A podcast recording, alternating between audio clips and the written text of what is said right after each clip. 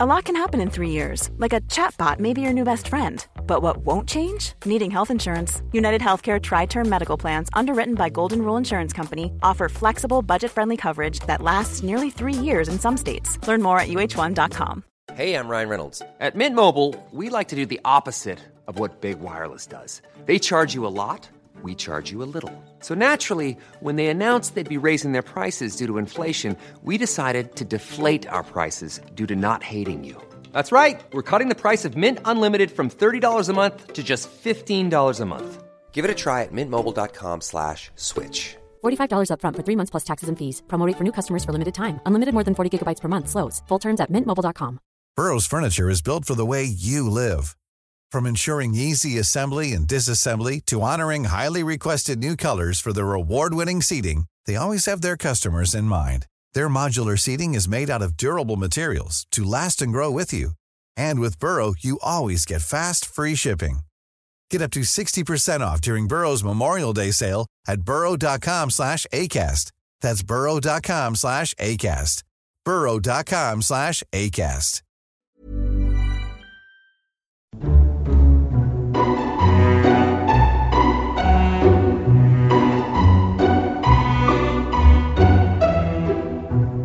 Hello and welcome to Lore Watch, a roundtable freeform discussion about lore in the games of Blizzard Entertainment. I'm your host, Joe Perez, one of several lore-focused folks from Blizzard Watch, and I've got my wonderful co-host with me today, Matt Rossi. How are you doing today, Matt? I don't chew fast enough. I, apparently not. Every week, this is this is becoming a thing. I think it's just going to be our thing. It doesn't happen on the other show, but usually that's because I talk first. Well, today we're going to be getting more into the questions that you guys have been sending us. And again, thank you for sending those in. Uh, again, if you have questions for this podcast or the other podcast or the queue, be sure to send them in. Uh, we have a wonderful Discord channel where you can link them.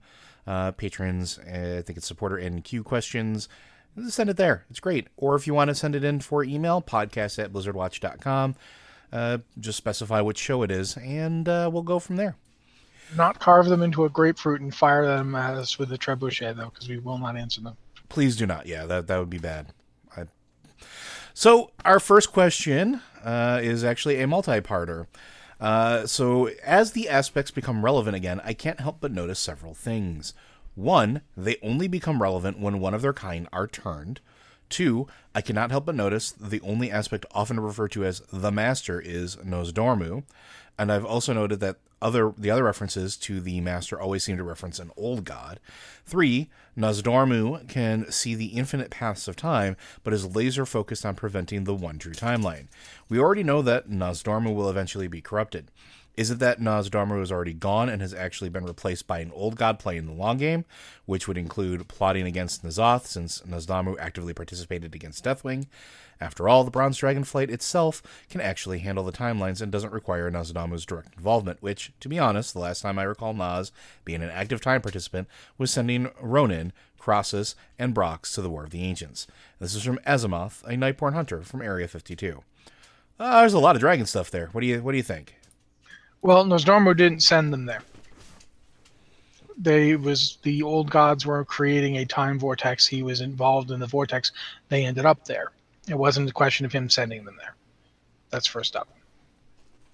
Secondly, we already know that it's Nozdormu who turns into Murozond, who isn't replaced by an old god, because we kill him. He accepts the old He's god's gift he's corrupted by the old gods, I guess. That's one of the things that they had never really made super clear if the infinites are actually working for the old gods or not. They certainly seem aligned to them, uh, but at the same time, there's to me it always goes back to, to the first time I ran Black Morass, and I think it's the end boss shows up, and he starts going on about how they will shatter this clockwork universe, and I've always thought about that in terms of what does it mean for what the Infinites' goals are. I think the Infinites are certainly Void slash Old God aligned, but I don't feel like they're puppets of them. I feel like they have a goal, and their goal is based around the idea. Murozond feels very much like he's trying to escape. Like, you know, given you know given the the situation that he is in where he knows what his death will be Murzond feels like he's trying very hard for it not to happen and so in a way it's kind of a tragedy when you finally get to that point where it happens because it only happens because of Nozdormu. Mm-hmm. Nozdormu is the one who takes us to end time. Nozdormu is the one who tells us to use the hourglass. Nozdormu is the one who shows us how to fight Murozond in the first place. So as Murozond is fighting us, he is remembering everything that we're doing because he's the one who told us to do it. He's right there. He remembers this. That's a closed the point where we kill Murozond is a closed loop. It's us, and in fact, we close it by doing that. That's the end time for Nozdormu, as well as just the end time dungeon in general. It's his the death he saw for himself, and it never would have made sense to him before because it was always like in a weird pocket time where you know the old gods had won. And that's the thing you have to remember about end time. End time is when the old gods have won. If you look at it, the Wyrmrest Accord with with uh, Deathwing's corpse impaled on top of it, they were never going to keep Deathwing around once they'd quote unquote won, once they'd succeeded. He was as expendable as anybody. We often forget that, you know, in a lot of ways, Deathwing was their victim. So I don't think Murozond is an old god. I think he is certainly I don't want to say in league with them either because I don't feel like he's in league with them. I feel like he has been driven mad by them. It's and I think we can all kind of understand it. Because if you if you have to look at your life and you see, oh, I made these mistakes and now I'm gonna die and I don't want to die and I can't change it, but I'm gonna try. You know, Murozond goes into everything trying really hard not to let this stuff happen, and it all happens anyway because of us meddling kids. And if you're a hunter, your dog. I'm I'm actually really wondering if part of that though, because you, you make a really good point. And it made me think: Is this more akin to the Void Elves versus pure old god corruption? Is it possible that what happens to the Dragonflight, maybe nece- the Bronze Dragonflight, isn't necessarily the acceptance of a gift of the old god, but more trying to tap into the energies of the void to accomplish whatever goal that they were looking to do and then just being lost and completely corrupted? Like if i could see that being the thing right? Because let me mm-hmm. put it this way because i think what thinking about what you're saying and what i'm trying to say when i mentioned the whole we will shatter this clockwork universe it keeps coming back to that whole idea of is there one path or many mm-hmm the Titans clearly imparted to the the dragon aspects one path. There is one true timeline. You must safeguard it. That's what Nozdormu was told at the beginning. There comes a point when he decides that that's not correct. And if you look when when when Murozond dies, what does he say? What are his last words? He calls out to Aman'Thul. Yes he's like how could you know how could you let this happen essentially i don't remember the exact phrase i'd have to go look it up but it's something along the lines of you know how could you let this happen or how did this how is this possible sort of thing and i think it's Murozond isn't you know taking orders from any particular old god or void being or anything like that it's just that his perspective has changed from i see only one path to i seek my path i want a way out of this. And the worst part for him is that he is fighting himself. He's fighting a previous version of himself who still holds to the Titans' one true path. And it's very similar to the light void dichotomy, where the light sees one path and the void sees the you know everything's possible. Uh, and it, it goes there's a there's an there's an idea called Manichaeanism, which is basically based on the idea that you know there's spirit and there's physical existence. There's potential and actual. The the light seems very allied to the concept of what actually must happen, what should happen. There is one way through. The void's all about everything could be possible. And you know, it's sort of like the idea of collapsing a waveform. Mm-hmm. Like, obviously, the the Schrodinger's cat analogy doesn't actually work in real life Like if you did all this stuff, you've put, you you got a Geiger counter, you had a radioactive particle, you've got a, the Geiger counter hooked up to a hammer, and the hammer can smash a glass globe containing a gas that will kill the cat. The cat is either alive or dead. There's no such thing as a waveform here when you're dealing with like a cat, an actual physical object that exists outside of quantum space. The cat is either alive or dead. It doesn't have a waveform to collapse. And that's the thing here is in the actual world is there just one path? That's the thing, the thing we don't know, the thing we don't understand. And I think that's where Murozond breaks. Can I get out of this? Can I avoid the death you showed me? Because it's a cruel thing to show someone their own death. If you really think about what that is, what that means, you go through your entire life. There's a really interesting thing that has nothing to do with the Dragonflights, but which is still interesting. When we go to Draenor, do you remember the uh, Kilrogg Deadeye fight? Oh yeah. Yep. What does he say at the end when you kill him? Oh, you know what? I actually don't remember the quote. This is the death I saw. That's right. So he went into this, like everything he did, he went into it thinking, well, I can't lose because I know when I die.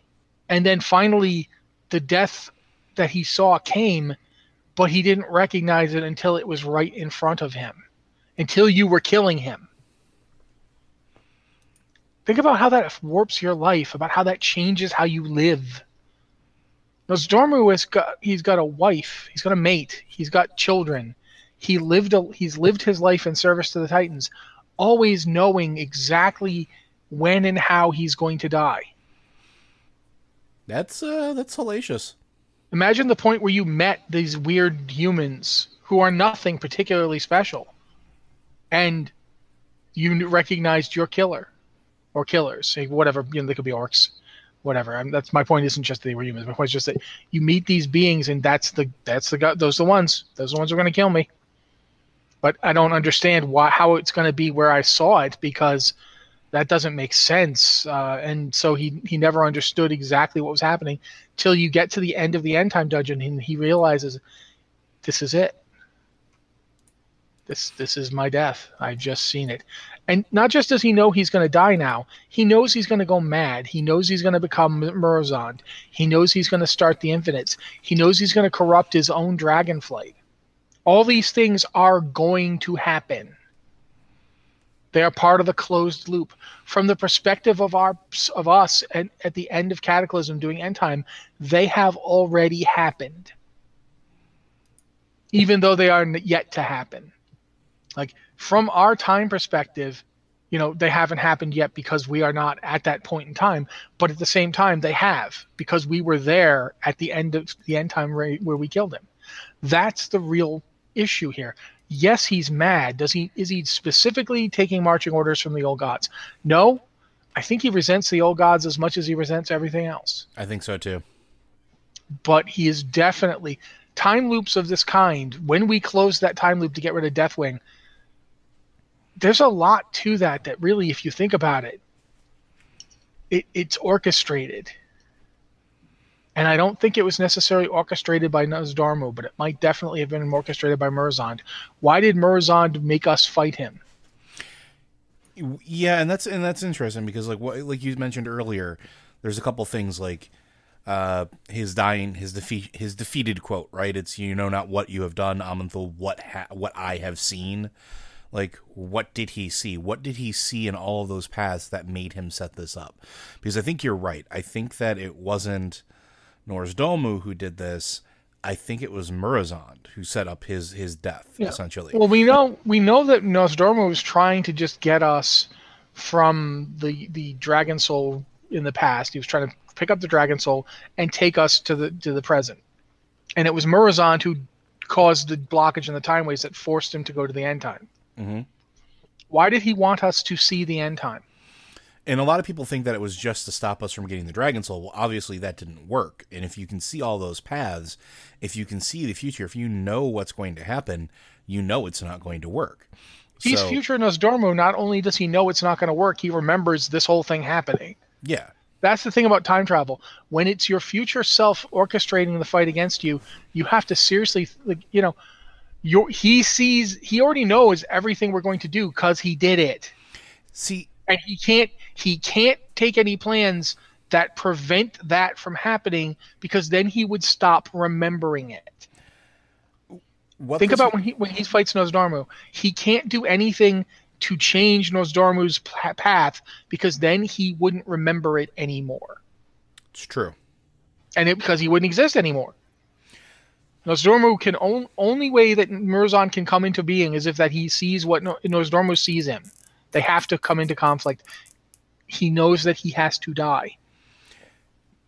part of that is why it makes me think that it's not even old god corruption that it's something to do with tapping directly into the void and and part of the reason i say that is because i don't think if it was if he was receiving his marching orders from the old gods that encounter never would have happened like that. We never would have been stopped. Like it wouldn't it wouldn't have gone down like that unless it served a greater purpose which if it's a time loop it doesn't really serve a purpose right? It, it just it's a cycle that will continually happen.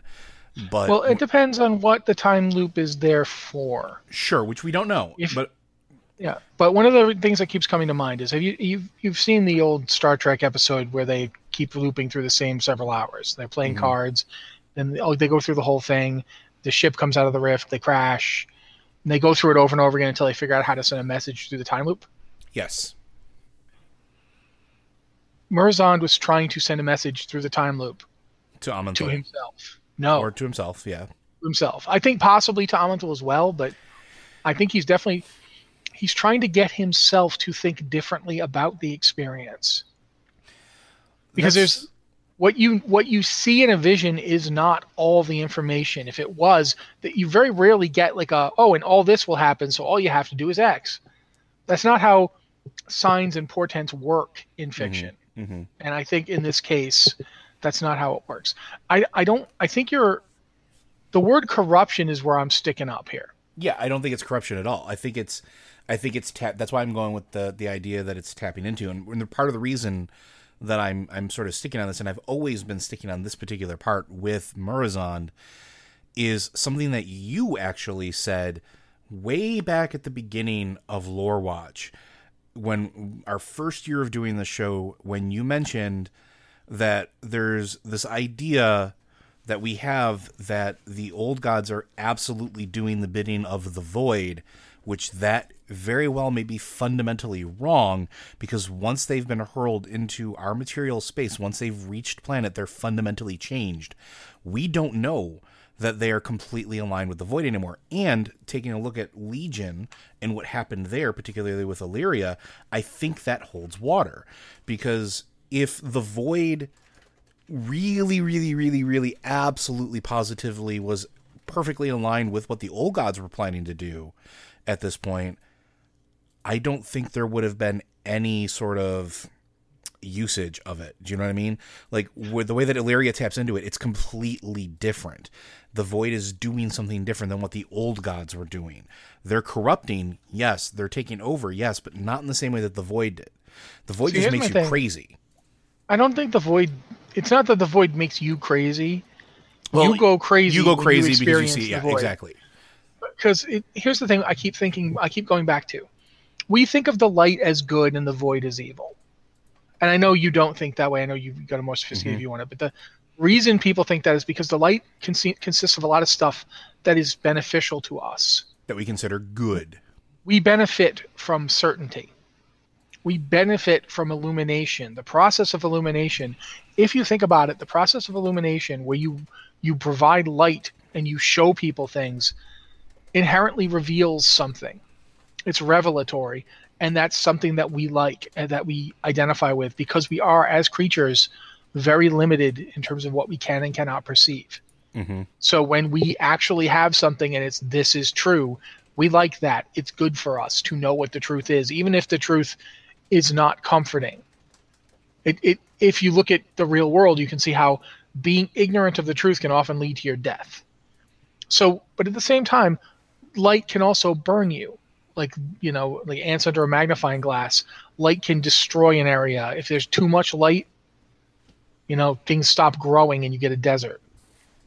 Similarly, with with the void, with shadow, shadows have lots of things we don't like, but at the same time, you can hide in a shadow. The good You guys use a shadow, all the time. and it, and it's one of those situations where I think in this particular case with the void and the and the and the the infinite dragonflight, what what's really happening here is that Murozond is looking for alternatives, Yes. and looking for alternatives is not an inherently evil action. The problem with the old gods is that they are parasitic. It's not just that they exist and they want to, you know, we the void and the light both act in a certain way, but they act in a certain way under a system where neither will ever truly be dominant. And so it's okay that they act in an adversarial way because they can't triumph. Mm-hmm. And thus the system continues. There's an equilibrium. It's a problem when entities of personifications like the old gods come around because they don't understand their role there's that whole thing about like one of the reasons that the, the old gods seem to dislike the undead was because they do not live, they do not die, they are outside the cycle. The cycle is everything to the light and the void. They are part of it. It is Yeah, look- what they are. It's when at- you step. I was, I was going to say, look at all the creatures that we've encountered through the years that operate within that cycle. The Naaru, uh, you know, how many how many soul items or have we seen over the, the years that operate in that sort of that light dark cycle? It is Yeah. inherent to the nature of the universe. You're absolutely right. And so the void isn't. The, the, the old gods are trying to do something that the void is not specifically trying to do. The void is trying to do what is in its nature because it is part of that late dark cycle. It's trying to bring about its own ascendance. But as soon as one of them gets ascendant, the other reacts, and there's a constant balance. The old gods and possibly other beings that are not part of the cycle are inherently destabilizing because they don't take part in that cycle. Murzond isn't trying to destroy the world or corrupt it forever. Murzond is simply trying to escape. We will shatter this clockwork universe. The way this is set up leads to point X. We don't want point X, so we'll do anything to keep point X from happening. And if point X cannot be avoided, then how do I make it not mean what it means now? It's Like you, if you it's- can't avoid, let's say you can't avoid your own death. Mhm. You can't avoid it. You've seen it. If you try and avoid it, you will change yourself so much that you will never be, because you are the end point of a process. That's what always gets me about all of this. The whole thing with the void, the whole thing with the light, the whole thing with Nozdormu and Murozond is Murozond is the end point of a process that that if you skip any of those points before it, he will never have existed in the first place. Think about the cage that Murozond is in. End game, you know, end time has to happen. And Nozdormu has to take the Dragon Soul and has to take it to use against Deathwing, or there's no Murozond. He has to give up his powers. And wait, but Murozond didn't seem hindered at all. Nope, still had his powers. How is that? What is happening? There, there's a lot to this that I don't think. I think we don't understand it yet because we only see the light. The light seems beneficial to us because we only see reality that way. That's how we see existence. We only see one thing because we can't see the rest of it. And every time you make a choice, you create a new path. Mhm. And Murozond has to be at that end of all those choices. And if Murozond does anything to make those choices change, he might not be at the end of them anymore. There's this is why I love and I and I hate time travel. I love time travel because this is the kind of shit you can talk about with it. But I also hate it because it is impossible for me to truly explain to you what I think he's trying to do because it does not actually make causal sense. Murzond arranged for us to kill him so that he could avoid being killed by us. Which we've already done. Hmm. It's true. And that I think is the interesting thing. I don't think it's an old god because an old god, the old gods are actually fairly understandable in comparison. They've been diminished at the same time that they've become loathsome, bloated monstrosities. Sending them here meant that they can't be all things at once. In a very real way, they're like that cat in the box. The cat is either alive or dead. It is not a, a waveform that hasn't been collapsed yet. That's particles. That's not actual cats. The old gods are in our reality. They're not in the, the realm of the void, which is, you know, where all possibilities are, are floating ephemera waiting to happen and everything has an equal valid existence. They're in this reality where things are not that. So, in a way, the old gods are trapped in the cage of fleshly existence that they themselves use on us. There's a continuous process. The curse of flesh is inherent to physical existence in the Warcraft cosmology because you're forever living in a world that is defined by the struggle between light and void. Hmm. And Well, that's I- wow. Did we not get far enough away from that question? Sorry. to answer you, I don't think the old gods are directly in control of Murazan. Or Correct. that he is one of them. Uh, but I think that's why people love asking us these types of questions because they know we're going to go out in left field. But yeah, so that hopefully answers your question and then some. Uh, our next question just got a few questions. Who is the best Windrunner sister and why is it Vereesa? Nah, just kidding. My question is more about Dire Maul. How come there are High Elven statues in there? Isn't it a Night Elven temple? With kind regards to the Watchers of Blizzard from X from Silvermoon EU. Uh, no, it's not a Night Elven temple. Uh, it was actually originally Eldre'Thalas, I think was the name of it. Uh, loss, yes. Yeah, which was Queen was- Highborn was a servitors high- lived there. Yeah. Yeah, it was Highborn. Um, calling them, they were night elves at the time because everybody was a night elf. They they hadn't differentiated yet, so it is a night elf place, but it's kind of like if you called Suramar a night elf city. Technically, it was ten thousand years ago. hmm But they, they the Eldre'Thalas and Dire has been isolated for almost as long as Suramar was. And their highborn, they rejoined Night Elf society, unlike the ones from Suramar who became the Nightborne. But the highborn of, of Eldre'Thalas are essentially what high elves looked like before the Sundering ended. Yeah, that's No, where the uh, the Shen'dralar Arcanists, right? Yeah. Um, if you look at the the the, the high elves who turn into the blood elves, if you look at Dath'Remar Sunstrider, who is like Kael'thas's I think great grandfather, he would have looked for most of his life just like a night elf. And it was until after they got severed from the co- connection to the original Well of Eternity, they got over to what is now Silvermoon, and they created the Sunwell using a vial of the water from the original Well of Eternity, that they changed themselves because they altered the magic that they were taking in. And it turned them into high elves over the course of time, much like the the Night Well changed the Nightborne. And these are real physical changes, but they're caused by the magic that they live in proximity to.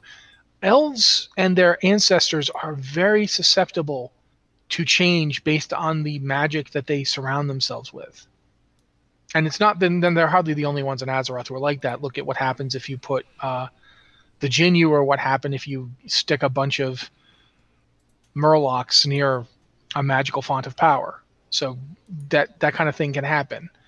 But if you look at the if you go from dark trolls to night elves to all the other kinds of elves that descend from the dark trolls, they're all changed by the proximity of a very powerful magical source. Mhm. And it's you know it's no different here. The the highborn of Eldre'Thalas still live. Some of them are even currently acting as mage trainers to night elves. Yep. That was part of the whole storyline of how the Night Elf mages or Night Elf mages became to be. Yeah. So there's there's currently two different kinds of high elves in the world. There's the highborn. Uh, theoretically, you could say three, but the nightborne are different enough now. I just say they're I think so. Physio- physiologically, there's they have to be massively different. Yeah. Yeah, but there's the the highborn of Eldre'Thalas and the the Quel'Dorei. And then there's the the high elves of formerly of Silvermoon, who currently there's like a very small group of them left, like Vereesa. And they're also the Quel'Dorei in their own language, but they're different people and they very different when you look at them. They both have the title of knight of high elf in a way. Highborn versus high elf. Uh, but they both exist. So yeah, Thalas, the statues in there are basically when the game was first made, they were trying to to make them look different enough to make it understandable. And keep in mind that the high the high elves had a very different model. Yep. When WoW started, I mean, very different than the the blood elf model, and blood elves for that matter had a different model because they used the the high elf model. Um, so yeah, the, there's there's a lot of distinctiveness there. But that is the I, ultimate I'm gonna reason. say, uh, I was going to say, one- uh, I want to say that I think all the Windrunner sis- sisters are pretty fascinating characters. Um, I I feel like sometimes people mistake certain things for like disliking a character. Like I I think Sylvanas Windrunner is a fascinating character. I think she's evil, but I also think Lex Luthor is evil, and I love reading stories about him. Mhm. I'm totally down with more Sylvanas stuff. That does not bother me. I, I'm like, yeah, definitely. Tell. I just don't want to cheerlead her. I don't think that what she does is good. That doesn't mean it isn't interesting. Uh, look at Gargoyles. Um, the most interesting character on Gargoyles for the first three seasons was David Xanatos yep. um, or Demona, and neither of them were good people. You know, but I, I mean that's just me. I, I think all three of the Windrunner sisters are pretty cool and pretty interesting. I agree with that. Uh, but hopefully that answers your question of why there are high elven statues in Dire Maul. All right, our next question. Hi guys, Shadowlands questions. If the Kyrian of Bastion are or are related to the spirit healers that allow our spirits to go find our corpses, one, why do they do this? Is it so that less spirits go to the maw? Question mark. Uh, two, if we fix the Shadowlands and the Maw, will the Spirit Healers still help us resurrect? Keep in mind, number one, Spirit, spirit Healers trying to uh, slow the spirits to the Maw. Three, maybe, just maybe, will this be the end of our characters because they will not respawn? Maybe Blizzard wants to use this to reboot Clean Slate WoW, start over with everything they have learned, and move forward with all new content. What do you think? I love the show. I miss Anne. So do we. You guys are doing great. Best regards, Starhammer of Realm Magtheridon, Dwarven Knight of the Silver Hand. So I want to let think? you go first because every time you let me go first, I talk for like half an hour. So I mean, I don't mind. Uh, there you go. so I don't know. I think that there was a covenant that we haven't really fully learned all about yet of why these spirit healers, why these uh, Valkyr, because they were Valkyr that decided to essentially stay behind, right? Uh, are shepherding us back. It could be because of the maw being being a thing. It could be because they're trying to deny spirit to the uh, to the afterlife, to specifically to the jailer or it could be something more than that. Uh, we don't know how other Titan planets were set up either, as far as like when they were essentially eggs and they had their their natural people living on them. Did was there a similar system in place to keep spirit in place on that planet? to help nurture, protect, and basically make sure that the the egg hatched could it be something as simple as that? I don't know. Um, so I don't know. What do you what do you think? Why do why do the spirit healers do what they do? Let's focus on one question part of this question at a time. They fall in love with dragons. Sorry, I'm kidding. But at the same time, It did actually happen. uh, uh, Azuregos and a, a spirit healer were in love. Probably still are, for all I know. And, uh, but in a more serious answer, I don't think we know anything about why the, the spirit healers do what they do. There's some, I remember some some intimation that it might that from the beginning it's been because we have a purpose, and uh, that purpose requires us to be tethered to Azeroth, and that's why we keep popping back up. But I don't think that it's going to be a case of whatever it is we're going to find out. We have not yet found out. We have not yet been told. So I don't think you can you sit back and say, well, it's because of the Maw. For all we know, the Maw has happened well after. Mm-hmm. Not that that Maw happened well after, but the whole idea that everybody's getting funneled there might have happened well after. Because keep in mind that you know we, we started this whole mad dash to everything 15 years ago, and uh, 16 this year, and back then they didn't have Shadowlands in mind. They just wanted something cool. That made sense. You could, you know, there's a, that person, and they will they'll pop you back to life, but you know, you got problems. It was just an, it was a cool mechanic, and it's part of the game now, and they certainly make use of it. And it's going to be part of this expansion because they're, you know, we're going to the land of the dead. When you die in Shadowlands, by the way, it's really interesting. Yeah. Uh, so I don't, I don't. The answer to that first question, you know, why are they doing it? We don't, we don't know. There's also there's also a quote that they say whenever you go talk to one to resurrect. I know people don't generally do this because we can get to our bodies a lot easier, but back when we would get to weird hard places and couldn't get back to our corpses and couldn't resurrect, if you had to talk to a uh, a spirit healer and have them resurrect you in place, they used to say, It is not yet your time. I shall aid your journey back to the realm of the living for a price. And then you resurrect with your stat debuff and, and durability loss and, and stuff like that. That, I think, Yep. goes with what Matt was saying before, where it was just kind of a cool thing to do. It was just sort of your heroes. It's not your time to die yet, but it also ties in a little bit more, I think, with the the game's roots in the RTS worlds. Uh, so Warcraft in the RTSs was a little bit different.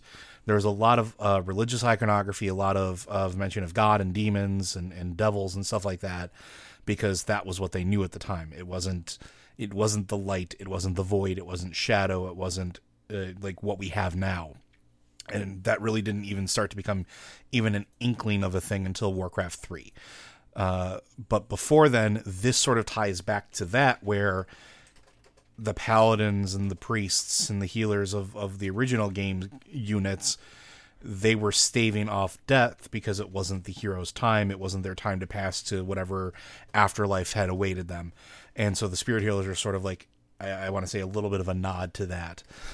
Uh, but I think that's where that root comes from. And again, like Matt said, and I agree, we'll find out more about it now, uh, especially with Shadowlands coming up, because they did mention, I think it was at BlizzCon, where they mentioned that there was a covenant that these undertook, uh, that these spirit healers underwent to perform this task. We'll probably find out more about that coming up, but I don't know if it's directly related to the Maw.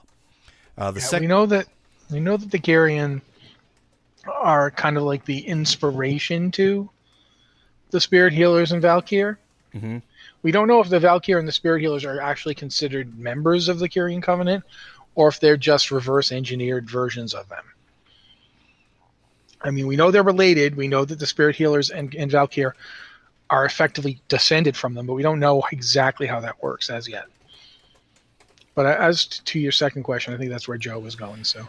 Yeah, I was going to say the second part of that is if we fix the Shadowlands and the Maw, will the Spirit Healers still help us resurrect? I think the answer to that, obviously, for game mechanic wise, is yes, but story wise, I also think it's yes. The Shadowlands is uh, what's happening there is definitely a major event, and it's something that we need to be taking care of, but it's not the last thing we need to take care of. We know that. We know that there's more going on. There's more at stakes because once we're finished with the Shadowlands, we haven't dealt with any of the Void Lords. We haven't dealt with any of that stuff really. We've only dealt with the old gods and even if we've dealt with that, it's not even guaranteed at that point that we've done what we needed to do. There's more for us to do. So I think they'll stick around and there'll be story reasons for them to stick around. For that matter, the, the reason it's not your time might not even be directly related to any of the stuff happening in Shadowlands at all. Correct. Yeah. So, but I, d- I also don't think they're going to just end our characters and reboot WoW. I don't think they will ever do that unless they just shut it down entirely. The reason I don't think they'll ever do that is because it is simply too alienating. Like if they could clean, if they were going to clean slate WoW, they'd have clean slated WoW before they did a a level squish. Nobody wanted, ago. yeah, people didn't want to do the level squish. That's one of the reasons it took them till now to do it. You know, and keep in mind they did multiple surveys. You know, what's more alienating if we do this or if we do this, if we do this. They they wanted to know what is the thing that's going to be least disruptive. Taking WoW and just saying, okay, start a new character at level one. That's that's the most disruptive thing you could do. And So, and, you- all those alts you have gone. and the Start other The other mm-hmm. argument that I've heard people say regarding this is, oh, they'll just make a World of Warcraft 2. No, it's the same thing. Like- look at EverQuest and EverQuest 2. I was That's- just going to bring that up. Yep. That's held up as one of the most disruptive things they ever did. And it, it split the player base because some players liked the new EverQuest 2 and some players didn't want to leave EverQuest for whatever their reasons were.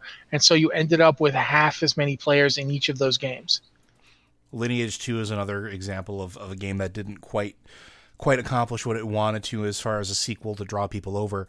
And and that's sort of a hard lesson that you got to learn uh, unless they were shutting down World of Warcraft for good and moving over to World of Warcraft 2 and or we'll just call it that, it wouldn't work. And at that point, how many people would just stop playing? How many people would just not bother coming back? I put all these years into my characters. Why am I going to start clean again? Why am I going to start at- over?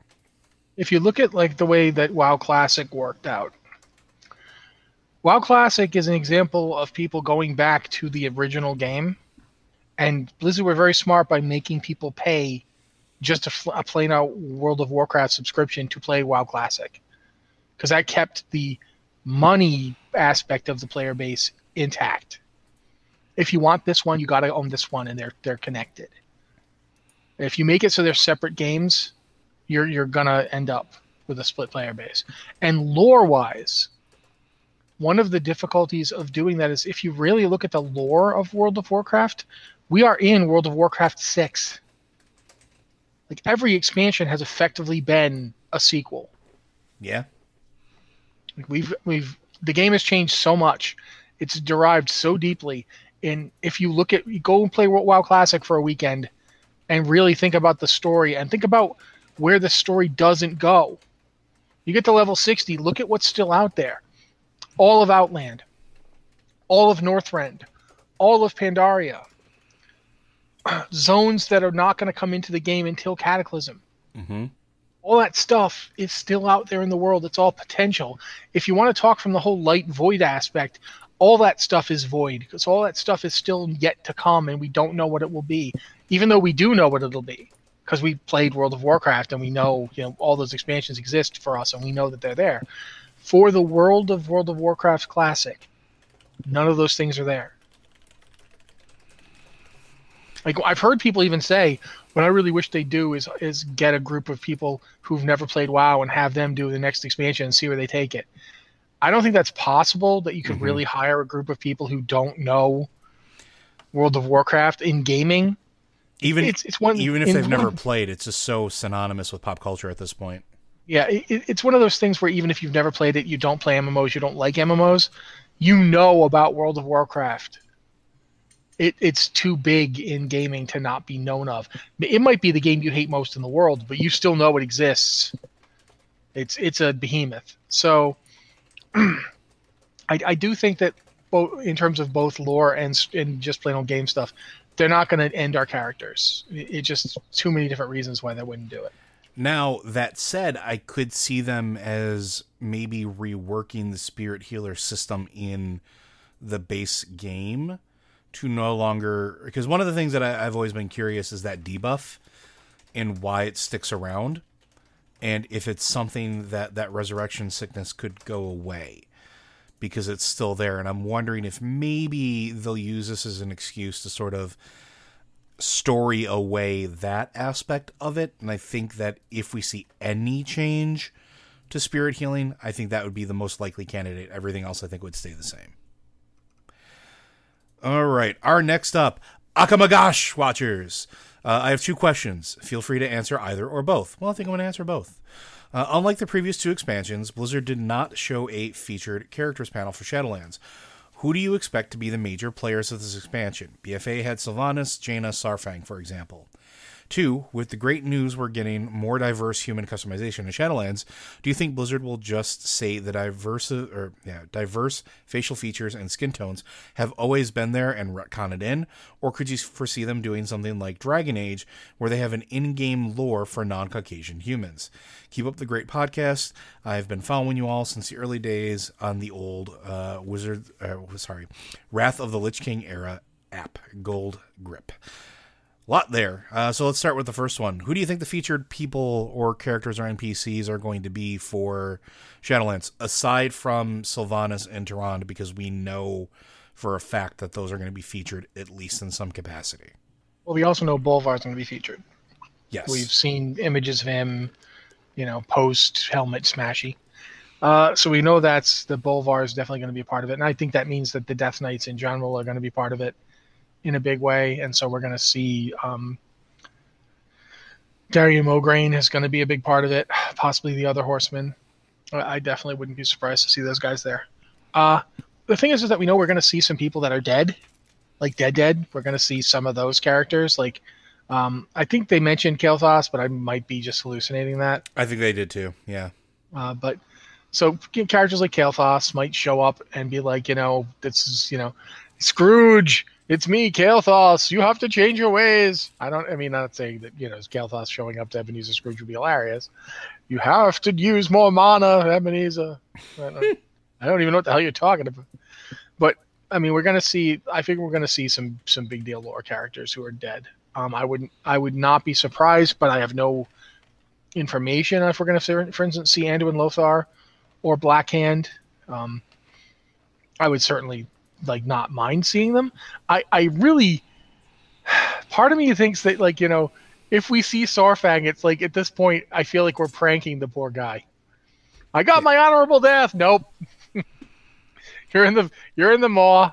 Ah, I just wanted my honorable death. Well, you did get it. Just unfortunately for you, we just breached the bounds of death. You're gonna have to come and fight in our grand army to fix everything. I died. Not supposed to have to do it anymore. Wow, Saurfang's just weeping. I didn't expect that. but um, I, I I feel like those those are the kind of characters we're gonna see. I I sort of hope they don't make the mistake they made in um, Warlords of Draenor, where they just kind of left Azeroth and we didn't get to see anything about what happened after the the you know siege of Orgrimmar, Mhm. and then suddenly we were like you know next expansion we just kind of like okay later bye, and then when Legion came along, the first thing it did was kill off the characters that we would have been interested in seeing. Um, and for that matter, they might show up. We know that I'm I'm almost certain that Vol'jin's going to be important in this. yeah. I would I would put money on that. I, Like legitimately put money on that. And uh, Bane, you know, Cairne Bloodhoof is going to show up because I miss him. I miss when the Tauren were cool. They're still cool, but they were cooler back then because they weren't involved in constant genocidal actions. True. I miss my Tauren guy. Well, on a Anyway, happier anyway. note, but I definitely think we'll see we'll see Cairne. Uh, we'll we'll probably see. Well, I don't know. That would be really weird if like Moira's dead husband showed up. yeah, I don't think we'll see him. I think Yeah. I think Varian will make an appearance again. Um, if for nothing else, I think that there's going to be an Anduin storyline or something more involving him because despite being prominent in Battle for Azeroth, Anduin didn't really do a lot He himself. shows up. He doesn't. Yeah, there's not a ton of story for Anduin as opposed to Sylvanas. You know, that's part of the problem with that is that he's very Anduin was being completely reactive, Yes. and that's understandable. But it doesn't mean the few times that Anduin was like, you know, okay, people brought him a plan and he okayed it, but that was the plan to attack Dazar'alor, which was like, I get why you attacked Dazar'alor. You definitely want to get rid of that fleet, but honestly, kept thinking to myself, why don't we leave now that we blew up their fleet? Yeah. we did. We blew up the fleet. What objective do we have now? Why do we want to kill that guy? It's not like it's going to help us. If, if like if we went up there to kill Nathanos and Yeah, ended up that. killing the king by mistake, okay. Um, but we went after him, and it's like, why? Like, I mean, I get why we don't like him. He allied with our enemies, but I don't get why we feel like this is a good move. How is this going to help? It will drive a wedge between the Zandalari and the Horde. How? It's like, even like everyone complained about that one, and I got to give them credit. I, I agree. It does not make sense as a plan to split up the Zandalari and the Horde. It makes sense as a plan to destroy the the Zandalari navy. Yes, and then you should be done. And I would have thought it was one of the things I would have liked is if they did it and they set it up so that that was the plan, just blow up the Zandalari navy and go home. But then people on the alliance side got ahead of themselves. Yeah, that I would have been okay with. And just started attacking, and it was like, whoa, whoa, whoa! J- like, no, we gotta go back. We gotta pull back. Oh God, I'm gonna have to teleport up there and try and pull them back. And she gets up there, and she gets attacked, and she like has to defend herself, and things spiral from there. But the way it was set up, it felt like, guys, our entire plan seems to be to annoy them and then make them hate us. So yay, good good job. I, yeah. But I definitely think we're going to see the, the, characters I mentioned already, and I, for that matter, I think Bwonsamdi, depending on whether or not he survives the upcoming book that he's in, I think Bwonsamdi and even possibly uh, Rastakhan might be important. They might be part of the Vol'jin story. Yeah, I, I agree with that. Uh, I think those are the most likely candidates as far as who we're going to see. Um, but I also th- the the only other reason I was kind of just expand a little bit about the whole Varian thing. I don't think it's going to be Varian Spirit coming back to fight. I think it's going to be more Varian Varian being sought out by Anduin after he learns that he's there, and Anduin finally being in a position to learn lessons from his father that he had been so resistant to to this point. Because that's one of the things that Anduin, like we said, he he sort of okayed plans. He never really made plans. He didn't really quite understand what it was like to be a leader, a king, or or the position that he was in. Well, now he didn't have a choice. Now he's going to be a little more receptive to any of those lessons that his father would give him. But his father's dead. So I think that we'll see a different Anduin come out the other end of this because I think at some point he's going to be chilling in Bastion, talking with his dad, uh, throwing the proverbial spiritual football around. So, now as far as the second part of this question, the uh, diverse human customization in Shadowlands. Uh, there's a million ways they can go about this, but there's always been darker skinned human customizations, if I remember correctly. It's just never been as in depth with like the hair and and and other items. Am I wrong in that? No, you're completely correct. Uh, from going, if you go into WoW Classic right now, you can make a dark skinned human. Okay. They just still have the hair doesn't look right because they yeah. just have long straight hair, and the facial features are were relatively limited. They've always been incredibly limited.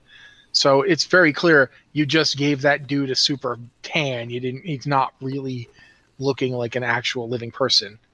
And I think that's where they're trying to get with it. Like you know, because because if if Diablo three can have racial options for their characters, there's no excuse. And you know, of course, Diablo three doesn't do it for every character, but you know, if you play the the the wizard, you're definitely going to have a different, you know, you're a different race. So, Diablo four is going for that too. Diablo four is going to have, you know, you can choose all those options for your character. I think that's pretty much just that's what you you need to be doing in 2020. Uh, it's really something we should have been doing all along, but it's Agreed. definitely something they need to do now. I don't know if they're going to bother to say, you know, these new people come from this island. I, I don't think they want to do that uh, for a lot of reasons. Like Joe mentioned, there were people who already had that, so I don't think we're going to do that. Yep. So we will see uh, how they retcon that in, or if they bother at all the I think it's just going to be more of a case of them not even mentioning it in game and just kind of going with it because it's just a thing that should have been done from the beginning. Our next question comes from Verdigree of Forsaken Frost Mage. Hi there. Question for Lore Watch. Did you notice that when they released the preview of the Bastion Covenant abilities for Shadowlands, they were all arcane damage? Thoughts? Wild speculations? I actually hadn't noticed that. Did you? I I remember the ones that they were talking about. It was like one covenant, wasn't it? Like I don't think it was every single covenant was all arcane damage, but I could be wrong. Yeah, it's been a while since I've looked at it. I think it was just one, but it is uh, interesting because I think there's a sort of association. Bastion is being associated with more like the light and like, for lack of a better term, holiness, not necessarily arcane. So I think that's where this question comes from is is that something we expected? I don't think so. I mean, honestly, it it makes sense though if you start thinking about it, if you start thinking about the Titans them being these beings of pure arcane order, the fact that Titans are able to make Valkyr, Valkyr based off the Kyrian, Kyrian reside in Bastion. It's not too far of a leap to play, you know, six steps of you know Kevin Bacon with you know Bastion and, and Arcane Energy. So I could totally see that that makes perfect sense. If you also looking at Bastion, everything we've seen from it, it's very orderly, very straight lines, very precise. And everything that we've seen, even the create the creations like the Kyrians, the Stewards, the Forsworn, they're all very clean, if that makes sense. They're very orderly. They're very precise. and that's something that I generally associate with arcane and arcane order. So not really too out in left field for me. What about you? I'm, I'm looking right now. This is sort of a slight sub thing because I know where you were talking about the Bastion Covenant. The Radiant Spark from the Kyrians is, is an arcane ability. Uh, Contagion Bolt from the Necrolords is very much shadow damage. Uh, Mirrors of Torment, the the Venthyr, that's uh, what is this? Do do do do do do. Uh, shadow damage. Um, so two shadow damage ones, and the uh, shifting power, the Night Fae ability, is nature. Now keep in mind, none of this is released yet. But I think in terms of the reason that the the uh, Kyrians give arcane and not say light is because they're not just for one thing they don't want to make your shadow priest necessarily take a light ability, but also because the the Kyrian stuff is not necessarily light so much as it's order, like Joe was just saying, and I think that that's really kind of the whole the whole, for lack of a better word, focus on the Kyrians is about arcane abilities, arcane powers, stuff like that. That would be my guess, but I don't really know. Um, yeah, there's a ton of things we we don't know yet. We we know some stuff is coming. We for one thing, we also only know those were just mage abilities I was looking at. We don't have every class ability for every covenant. Uh, we do have some, but we don't have all of them. So. So I think that's how gonna, that's going to tie into the story. I'm not sure. Yeah, I was gonna say I don't know how that's all going to tie in, uh, but we're going to find out relatively soon. I think. Uh, Blizzard Watch is made possible due to the generous contributions at patreon.com slash Blizzard Watch. Your continued support means this podcast site and community is able to thrive and grow. Blizzard Watch supporters enjoy exclusive benefits like early access to the podcast, a better chance at having your question answered on our podcast in the queue, and an ads-free site experience. Final thoughts talking about who we were going to see in Shadowlands and what's going to come up, how much do you think we're going to get back into the Drust? And the only reason I'm bringing that up is because the Drust storyline seems like something we haven't finished with yet. Getting to the end of Drustvar, it feels, I don't want to say incomplete, it feels like the cliffhanger of like a season of a TV show. There's more that we could be doing and should be doing, but we sort of ended prematurely. What do you what do you think? Do you think we're going to get more Drust? I don't know. Blizzard has always been, like been able to surprise me by both featuring things I didn't expect them to feature and not featuring things I really expected them to. I mean, I really, really thought we were going to get more Hakkar this expansion. Come on, there's a blood god fighting the Yeah. Zandalari trolls. Come on, you, it's got to be Hakkar. Nope, Hakkar gets name dropped once. Oh yeah, and then they, you know, Hakkar's blood got mixed with this thing, and ooh, made Vectis. It's like, really? That's that's all we're getting for Hakkar? Okay then, yeah, sure. But I mean, the Drust, the end of of Waycrest Manor, we defeat uh, Gorak Tul, and that's like meaningless because he'll just go back to the Drust dimension where all their souls are waiting to get new construct bodies. You know, they're all dead and trapped in this pocket plane where they can come out again as soon as someone makes them a new body. So yeah, it definitely feels like we should see the Drust more. Will we? I don't know. I don't know if they were going to be in there. It would probably make sense for them to be somehow related to the Night Fae storyline. But you know, at the same time, the Drust are descended from from Vrykul. They're essentially a subsect of Vrykul who learned how to take their body, their spirits out of their bodies, and put them in constructs. Which, since they were originally constructs before the Curse of Flesh, that's an interesting thing. It's very similar to how the Mogu worked. And for that matter, the Mogu need to make another appearance. Yeah, we just started getting them back at the end of this expansion. It would make Yeah, perfect sense to bring them back. Yeah, so I don't know what we're going to see, but I definitely would like to see the Drust again. I'm really hopeful that we'll see more about the Drust, in particular because what you're saying, that whole pocket dimension thing. Because if they die and they're removed from that cycle where their souls go to a, another plane or another pocket, where they literally just wait to be reborn into another construct, I think we're going to be dealing with that where we are seeing exactly how they did that, how that magic works. At least I'm hopeful for that. But that's all we got for this week, folks. I want to thank you all for coming and hanging out with us. Uh, and hopefully, we will uh, all see you next week safe and sound.